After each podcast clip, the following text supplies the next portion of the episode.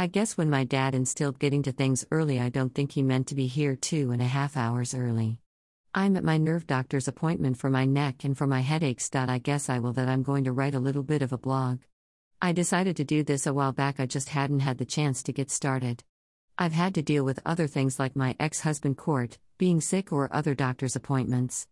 To be honest with you, I hate being sick. I'm really down. I had to run some other errands today while I am on my way. We're waiting for my doctor's appointment, and of course, the boys are home asleep. I got some interesting mail in the post office box today. Looks like I need to call Medicare and figure out what the hey because what they're writing me is completely confusing. Why don't they just make things easy, simple, you know?